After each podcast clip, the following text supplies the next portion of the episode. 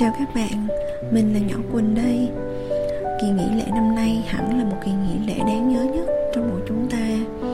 Hàng ngày đọc một bài báo, nghe một bản tin nào đó tiêu cực về dịch bệnh đang diễn ra khắp mọi nơi, lòng mình lại thắt lại và nghĩ mà thấy sao thương quá.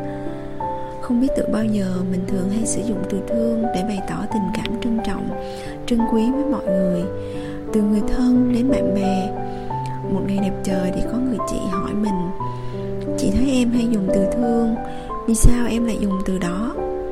Mình chậm lại một nhịp và ngẫm nghĩ. Vì em cảm nhận từ ấy nó chứa đựng sự thấu cảm và chân thành. Ngày còn nhỏ, chắc hẳn ai trong chúng ta cũng nghe được bài hát đầu tiên về gia đình, đó là "Cả nhà thương nhau". Từ thương thực sự rất gần gũi và vô cùng sâu sắc. Tình thương là điều kiện tất yếu để có hạnh phúc chân thật. Nếu không có tình thương thì cuộc sống sẽ trở nên khô khan, trơ trọi và không có ý nghĩa gì cả.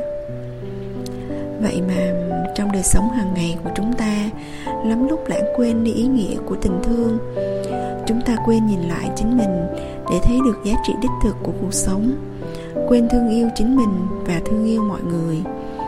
Trong bài thiền ca Hiểu và Thương có một đoạn rất hay: hiểu và thương, có hiểu thì mới có thương.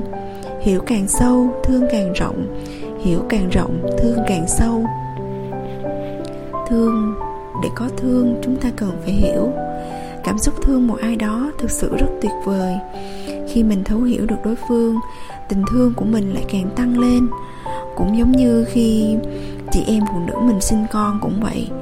Được làm mẹ, mình hiểu được cảm giác mang nặng đẻ đau, vui buồn trong hạnh phúc khi ôm đứa con của mình vào lòng như thế nào. Và từ đó, mình dường như yêu thương mẹ của mình nhiều hơn.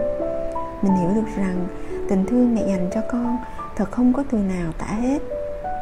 Thương thực sự là một từ rất thiêng liêng. Đối với tình yêu nam nữ cũng vậy, nó sẽ bền bỉ và ý nghĩa khi cả hai đều dành cho nhau chữ thương. Thương thể hiện sự đồng điệu về mặt tâm thức, sự thấu hiểu nỗi khổ niềm đau, sự tôn trọng tính cách khác biệt của cả hai. Thương là khi mà mình hiểu được vì sao đối phương lại có những hành động như vậy.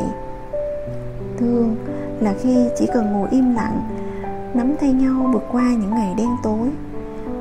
Thương hàm chứa cả sự sẻ chia, sự cho đi không toan tính, không mong cầu. Thương vì con tim được đập với nhịp điệu hạnh phúc khi làm điều gì đó mang ý nghĩa, niềm vui cho người khác. Thương, một tình cảm, một cảm xúc rất bình yên bên trong mỗi chúng ta. Thương chỉ đơn giản là thương.